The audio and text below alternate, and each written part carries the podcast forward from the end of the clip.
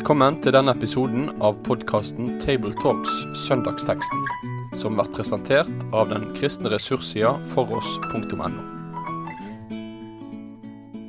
Hjertelig velkommen til en eh, ny episode av uh, Tabletalks, podkasten der vi snakker om uh, søndagens pregetekst. Nå I dag skal vi snakke om teksten for andre søndag i åpenbaringstida. da er vi kommet til Markus 1, vers 3-11. Og Oppmaringstida det er jo faktisk en periode av kirkeåret som eh, det fristende å si er undervurdert, og som vi ofte har glemt litt ut. For det er en utrolig viktig fase der vi leser tekster som, som på mange måter viser oss tydelig hvem Jesus er, avdekker viktige sannheter om, om han. Eh, og på mange måter så er altså Jul er jo for oss det store høydepunktet, men i, denne delen av året, men, men, på en, mange måter så er det vel så mye åpenbaringstida som er, er, det aller viktigste. Eh, for da får vi, får vi, fokusert på hvem Jesus er. Så vi har, eh, har åpenbaringstid som sier noe om hvem Jesus er, og vi har eh, påsketida som snakker noe om, om, hans gjerning og verk, og så har vi åndens gjerning fra pinse- og treenighetstida. Men åpenbaringstida er en veldig viktig fase i kirkeåret, eh, og er den tida som vi har mellom jul og faste. Så I dag så skal vi lese sammen en av disse tekstene fra Markus 3. og Med meg til å snakke om denne teksten så har jeg Sverre Bø. Og Lars Olav Morstøl. Og så er det meg, Knut Kåre Kjerkol. Eh, da skal jeg få lese teksten, og så skal vi samtale litt om den etterpå. Og Vi leser fra Markus 1, vers 3-11. Det er en røst av en som roper i ørkenen. Rydd Herrens vei, gjør hans stier rette. Slik sto døperen Johannes fram i ørkenlandet og forkynte omvendelsesdåp til syndenes forlatelse. Og Hele Judealandet og alle i Jerusalem dro ut til ham, og de ble døpt av ham i elven Jordan idet de bekjente sine synder. Johannes gikk kledd i klær av kamelhår og hadde lærbelte om livet, og maten hans var gresshopper og villhonning. Han forkynte og sa, Etter meg kommer han som er sterkere enn jeg jeg er ikke engang verdig til å bøye meg ned og løse skoremmen hans.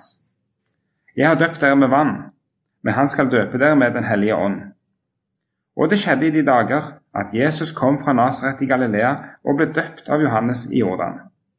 Straks han steg opp av vannet, så han himmelen åpne seg, og ånden komme ned over ham som en due. Og det lød en røst fra himmelen, Du er min sønn, den elskede, i deg har jeg velbehag. Denne her er jo fire bibeltimer. Litt av en tekst. Utrolig mye innhold. Eh, så vi får gjerne bare begynne å ta det litt sånn, i, litt sånn punkt for punkt nesten her. Eh, vi begynner jo med at vi ble introdusert for denne her døyvann Johannes. En skikkelse som eh, ja, må være en litt spesiell mann. Og hvordan skal vi beskrive han, Lars Olav? Jeg sier det. Jeg tror nok han kan beskrives på på mange måter. Men eh, når jeg leser teksten denne gangen, så er jeg litt frista til å se på han som en manager. Iallfall noe av hans virke. Eller mange kjente artister eller kjente personligheter eh, en person som legger til rette for deres virke, eller for at de skal få, eh, få skinne og slippe å tenke på sånne ja, forberedelser og, og, den slags, men de kan komme og gjøre si greie. Og Her ser vi døperen Johannes som er sendt av Gud for å forberede veien for Jesus, gjerne rulle ut den røde løperen. Eh, akkurat som når kjente personligheter kommer. Og På dette tidspunktet så er jo ikke Jesus en veldig kjent personlighet. Johannes var jo egentlig mye mer kjent. Mm. Eh, og, og de kan jo vel se at eh, historieskriveren Josefus eh, skriver mye mer om eh, døperen Johannes, eh, og som da viser at han var en, en eh, kjent personlighet. Og hvis vi går til Lukas sin versjon av denne teksten, så ser vi nå til at eh, eller det døperen Johannes gjorde, det fikk folk til å stille seg spørsmålet er det er dette Messias? Er det han som Gammeltestamentet snakker om skal, skal komme og, og, for å frigjøre oss? Mm. Men så får vi vite at det er ikke Johannes som er Messias, men det er, det er Jesus. da. Eh, og at det er han som de trodde kanskje var Messias, spekulerte om var Messias, han skulle bare forberede veien eh, for Messias. da. Ja, for han, han jo at han er, han er jo alt annet. Han er knapt verdig til å løse sandalreimen til skoene. Jeg var en gang på et møte der taleren eh, talte om akkurat dette og brukte teksten fra Johannes 1, hvor døperen blir sitert på det at 'han skal vokse, jeg skal avta'. Og taleren fikk sagt dette veldig sterkt og lagt det innover oss at det er ikke vi som skal framstå som store, vi skal være små hvis Jesus kan tre fram. Rett foran meg i benken så satt en gutt på fem-seks år som nok gleda seg veldig til å bli stor, og syntes verden var full av stengsler fordi han ikke var stor nok. Så sånn mot slutten av preka så sa han til far sin hvor små er det meninga vi skal bli, da? sa han. han hadde jo faktisk forstått det vi andre strevde med å forstå. Det koster noen ting å bli liten hvis Jesus skal bli stor. Og der er jo døperen et fantastisk forbilde. Han som sto på toppen av samfunnet som en megakjendis som alle visste om, han forsvinner helt ut i skyggen for at Jesus skal få slippe fram. Og Jesus ble i en annen sammenheng utfordra til å definere hvem var denne døperen. Var han en Elias, eller hva var han? Og eh, da gikk Jesus så langt som til å si at han er større enn noen som er født blant kvinner. Altså større enn noen i den gamle pakt. Men målt imot den nye sin pakt, så er den minste større enn ham. Og Det setter jo liksom skillet mellom gammel pakt og ny pakt på en veldig spennende måte. Og I så måte sammenligner Jesus ham da med den gamle pakt. Johannes står vel gjerne litt som, i, som en slags dør, portvokter mellom det gamle og det nye. Og, og eh, som du sier, han, han ruller ut døperen, og, og nå, er det, nå, er det, nye på vei. Det er jo mye av det som er hans oppdrag. Og så døper han. Eh, og her kommer vi inn på noe spennende. Johannesdåpen. Eh, og det er jo ikke til å unngå at vi, det er relevant å, å være innom det. Um, og, og, det er jo ikke småtteri som sies om dåpen heller. Det er en omvendelsesdåp, og det er til og med syndenes forlatelse. Uh, så det er jo et mandat han må ha fått uh, på et eller annet vis, Johannes, uh, til, til, å gjøre en gjerning som, som faktisk er knytta til tilgivelse av synd. Men så er det likevel ikke den dåp som, som, er den kristne dåp. For vi leser i apostelgjerningene at de døpte jo på nytt, de som hadde blitt døpt av Johannes. Så det var tydeligvis ikke anerkjent som, som nok. Og så her, her er vi et sånn spennende landskap, og teologisk. Ja, det er morsomt bare med glosen. For å bli kalt for døperen Vi har liksom vent oss til det fra hele oppveksten. Men på gresk, da, en som dypper folk. Mm. Den vanlige greske glosen for å dyppe, det er bapto. Og baptizo, det er en sånn intensivering. Han nidyppet. Så Johannes Å ja, han derre dypperen. Han som nidypper folk. Og snart så glemmer de navnet Johannes og sier bare 'dypperen'. Det er jo noe spesielt i det å ta med seg folk ut i elva og høre alt det triste, alt det vonde, et skriftemål over synder som skal ikke lenger få leve. Og så drukne det ned og skylle det vekk i elvevannet, og så stige opp til et nytt liv. Så det er jo en ganske robust markering det er ikke bare en følelse av at 'jeg er ikke fullkommen'. Det er da vel ingen av oss som er. Nei, her er det konkret. Du stiller deg opp i køen og sier navnet på synden som den er. Og så skal den skylles vekk, og du får stige opp til et nytt liv. Mm. Mm. Ja, nei, Jeg, jeg syns det er vanskelig å holde styr på alle disse dåpene. Her snakker vi om Johannes dåp, og du har den kristne dåpen. Og eh, du har jo proselyttdåp, eller for hedninger eh, eller ikke jøder som ønsker å bli jøder og slutte seg til den jødiske trua, kunne jo eh, gjennomgå en proselyttdåp og, bli døpt. Er, det egentlig det Johannesdåpen er, eller er det noe, noe annet? Vet vi nok til å si noe om det, eller er det Det er i hvert fall veldig nyttig som du gjør, å sortere litt i det. Det er Johannesdåpen, og så er det proselyttdåpen. Mot slutten av teksten får vi høre om Jesu dåp, som er enestående på alle måter. For å gjøre det skikkelig vanskelig kan vi jo ta en titt om Johannes 3 og 4, hvor det står at på en tidlig stadie så drev også Jesus og døpte. Forresten ikke Jesus selv, men disiplene. Og Det høres ut som en sånn lignende sak som døperen Johannes. Og så kommer det noe radikalt nytt. da Jesus har stått opp fra de døde og sier gjør folk til disipler idet dere døper dem. Og da innstiftes den kristne dåp, som da blir noe annet enn dette. Og som da har i seg oppfyllelsen av at det er ikke bare en vanndåp, men også en dåp med ild, og ikke minst med ånd.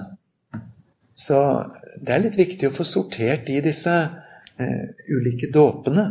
Hvis noen har lyst til å lese mer om det, så har jeg funnet mye visdom i en artikkel som Carl Fredrik Wisløff skrev om dette, som ligger også på nettet. Hvis man søker opp etter Jesu dåp, Johannesdåpen og den kristne dåp, så er det en utmerket eh, opprydding i nyansene mellom disse ulike dyppingene. Mm. Kan, kan en si at en felles ting for dem er at det er tydelig før og tydelig etterpå? Eh, enten det er snakk om proselyttdåp eller Johannesdåpen eller en kristen dåp. Og at det òg kanskje i de fleste tilfeller er forbundet med tilgivelse av synd eller denne vaskinga vekk. Eller vasking Ja, urenhet eller sunn, vel. Og du har renselsesbaden òg bare for å forvanske bildet enda mer. Ja. Så det er, er en overgang. Det, det gir mening. Det er jo ikke bare en eh, liten overgang, for eh, når Paulus skal forklare hva den kristne dåp er, mm. Eh, så er det jo rett og slett at vi dør, korsfestes sammen med Jesus, og så til og med begraves vi sammen med Jesus. Men det er ikke mer enn halvparten. For fortsettelsen er at vi reises opp sammen med Jesus. Både i Kolossebrevet og i Romerne 6 så står dette veldig fint forklart. Så språket har jo ikke sterkere uttrykk for ekstrem forvandling enn det som skjer når det gamle legges bak og det nye begynner. Så det er, det er skikkelig sprengstoff i dette. Jeg har ofte tenkt litt eh, analogt med den store forsoningsdagen, når uh, folkets synd ble lagt på syndebukken, og, og knytta det litt til, til denne dåpen. At de, de, kommer til Johannes og de vasker av seg synda, den ligger liksom igjen i elvevannet. Og så kommer Jesus og tar på seg, og så dagen etter det som er Johannes 1, så så peker Johannes han ut og sier at han er Guds lam som bærer verdens synd. Så jeg får et inntrykk av at det er noe, aksen bare en sånn eller forbildesak i, i denne dåpen òg, da. Knytta til det som Jesus representerer. Luther sier akkurat det du forklarte nå, med et typisk sånn spenstig Luther-utsagn. Han sier at med Jesus skjedde akkurat det motsatte av det som skjer med alle andre. De kom som syndere og reiste seg opp igjen tilgitt. Men Jesus, han kom som den syndfrie. Og så tar han syndene våre på seg og stiger opp igjen som den største av alle syndere. Ja. For nå har han gjort til synd for oss. Se der, da. Guds lam som bærer på all verdens synd. Mm. Og det er jo som store forsoningsdagen med bukken som blir bærer av alle synder og skal bære det vekk. Lessa full. Mm. Yes. Da har vi gjort unna de to første bibeltimene. Da var det døyvaren først, og så var det Og så er det et par bibeltimer til som ligger i denne teksten, og, og, vi må gjerne stoppe litt ved eh, det som skjer etter han eh, steg opp av vannet. Eh, da leser vi om himmelen som deler seg, og så lyder det en guddommelig stemme. Og, og, den har jo vært opphavsmann til mye rart i kirkehistorien. Det har vel til og med vært en egen retning som ble kalt for adoptianisme, der en tenkte seg det at i og med Jesu dåp så ble dette her vanlige mennesket Jesus fra Nasaret han ble plutselig adoptert som Guds sønn og fikk en ny status. Eh, og Det er jo noe som Den kristne kirke har kjempa hardt imot. At det, det, var ikke det som var poenget, men det var en stadfestelse av, av at han er Guds sønn. Og Det er også noen spennende ekko fra, fra Det gamle testamentet. Både Salme 2, 'Du er min sønn, jeg er født deg i dag', Jesaja 42 om tjeneren som får høre at i ham er min glede. Så her, her, er det liksom en del sånne motiver som eh, løper sammen. Både kongemotiv og profetmotiver og, og, og løfter om, eh, om, om, en som kommer fra Gud, og som skal bety gjøre en gjerning. Og nå, nå skjer det i med det her. da. Og det introduseres jo med et, et voldsomt uttrykk. Da Jesus strek opp av vannet, så han himmelen dele seg, står det litt sånn forsiktig oversatt. Mm. Eh, vi kunne trygt si at himmelen revnet, eller på godt Oslo-språk spjæla. Altså det er en, en, voldsom hendelse. Det er som et tekstil som røskes i stykker. Eh, verbet brukes to ganger i Markus. Det ene er her ved Jesu dåp.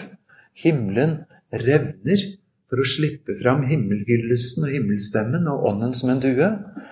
Og den andre gangen det er idet Jesus dør på korset og forhenget inn til det aller helligste revnet fra øverst til nederst. I begge tilfeller så er det en ny vei som åpnes.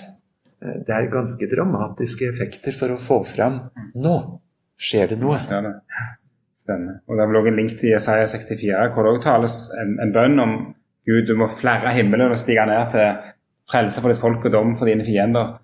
Så det er liksom en utrolig skjellsettende, det, det som foregår her.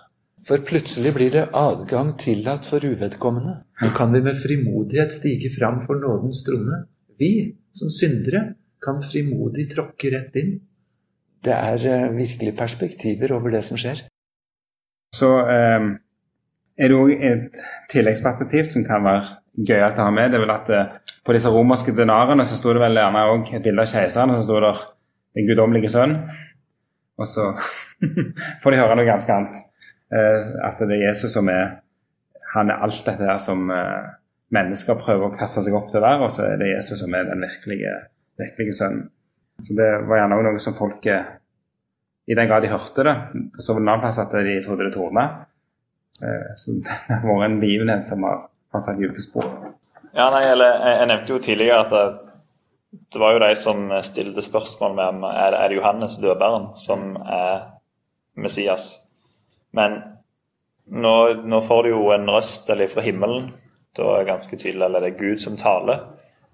Og du, du finner ingen høyere autoritet Eh, og så kommer det ordrett at du er min sønn, den elskede. Dette, dette som er Messias, eller Guds sønn, så, som du har snakket om, eh, Kåre, i, i Salme 2, som snakker tydelig om denne, denne kongen, eh, redningsmannen, som skal, skal komme. Mm. Og Salme 2 så er det at salig de som tar sin tilflukt til ham.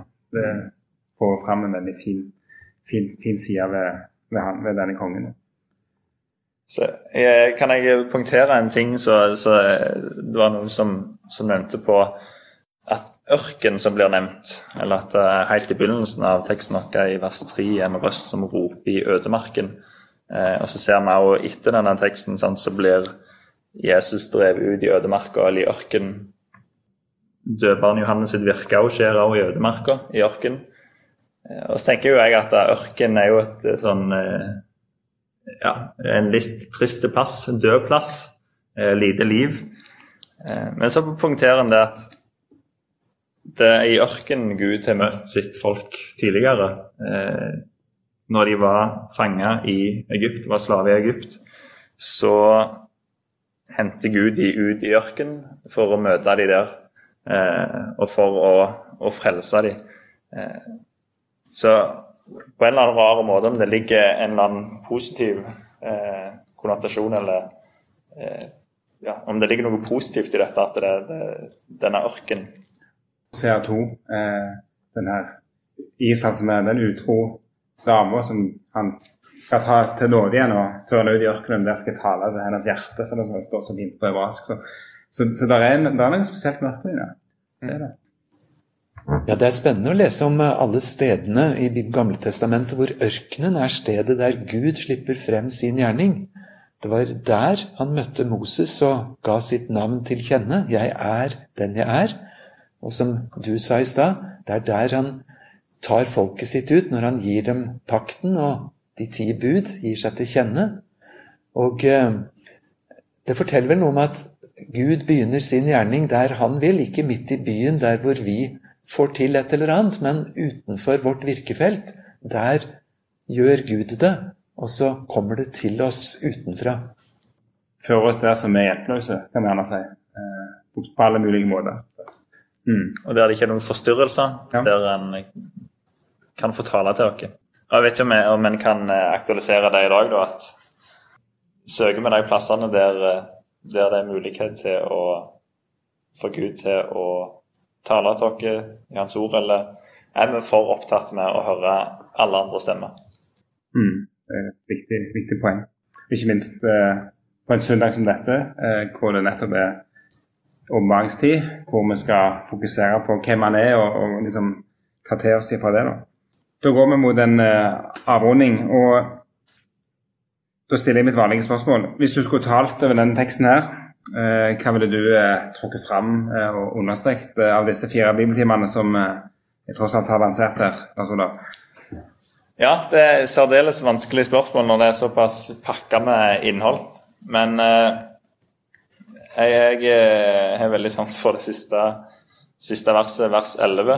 Eh, når røsten fra himmelen sier 'Du er min sønn, den elskede. I deg har jeg min glede'. Det peker veldig tydelig ut hvem, hvem Jesus er. Du får det fra den eh, høyeste autoriteten, eh, nemlig Gud sjøl som sier det. Det er ikke bare eh, mennesket sine tanker om hvem denne personen er, om han er en eh, ny Elia. Vi ser senere i evangeliet sant, så stiller Jesus disiplene spørsmål hvem sier folk at jeg er. Eh, og Her får vi på sett og vis Guds svar da, på, på hvem han er. Han er han er Guds sønn, den elskede. Det er som Gud er glede i. Og, og når vi, ja, når vi tilhører Jesus, så, så har også Gud glede i oss. Ja, jeg håper jeg kunne fått fram det samme som du understreker, Lars Olav. Jeg ville nok som bibellærer gjerne ha brukt tre minutter på å sortere litt i de forskjellige dåp som vi møter i vår tekst, pluss de vi møter ellers i, i Bibelen, sånn at ikke det bare blir én sekk med dåp. Men ellers er det et moment jeg har tenkt på akkurat denne gangen. Døperen forkynte en omvendelsesdåp. Å vende om er noe ganske konkret. Det er ikke bare en nyttårsforsett eller en følelse av at noe kunne vært bedre, men det er rett og slett å snu og begynne på en ny vei, en annen retning. Det er så lett at vi tenker sånn eh, Synd, det er summen av alt som ikke er helt ideelt, og så biter det liksom ikke så veldig. Jeg tenker på en liten episode jeg hørte om en gutt som hadde vært med far sin på sirkus. Og Der hadde han fått sett en fakir, en mann som lå på en spikermatte. Og Han ble så fascinert, og gutten sto og så på de der svære, spisse spikerne som stakk opp. Og så gikk han hjem sammen med far sin, og så sa han til faren at det der skal jeg også lære meg. Men jeg skjønner jo det at jeg klarer ikke å legge meg bare sånn første gang rett ned på så mange skarpe spiker. Så jeg skal prøve å begynne med én spiker, sa han. Det blir jo bare enda verre hvis du skal legge deg på en spiker. Men om vi kunne behandle synd på den måten Ikke angro, men den ene synden som alene kunne stenge meg ute fra himmelen en hel evighet. Hvis ikke Herren får vende mitt blikk en annen vei og mitt liv en annen vei, og Han kommer og gir tilgivelse. Så det svir ikke så lite å høre om at i Guds lys er det på villveie. Det går ikke. Det går rett og slett til fortapelsen hvis ikke du vender om og får tilgivelse og går en annen vei enn syndens vei. Med det så runder vi av eh, og takker for eh, de av dere som har eh, lytta til vår samtale. Så vil vi ønske Guds velsignelse over deg som skal lytte til forkynnelse over denne teksten, og til deg som skal prege over denne teksten. Og så ligger det ute på foross.no både skriftlig gjennomgang og annen samtale om denne teksten for de som har lyst til å fordype seg ytterligere.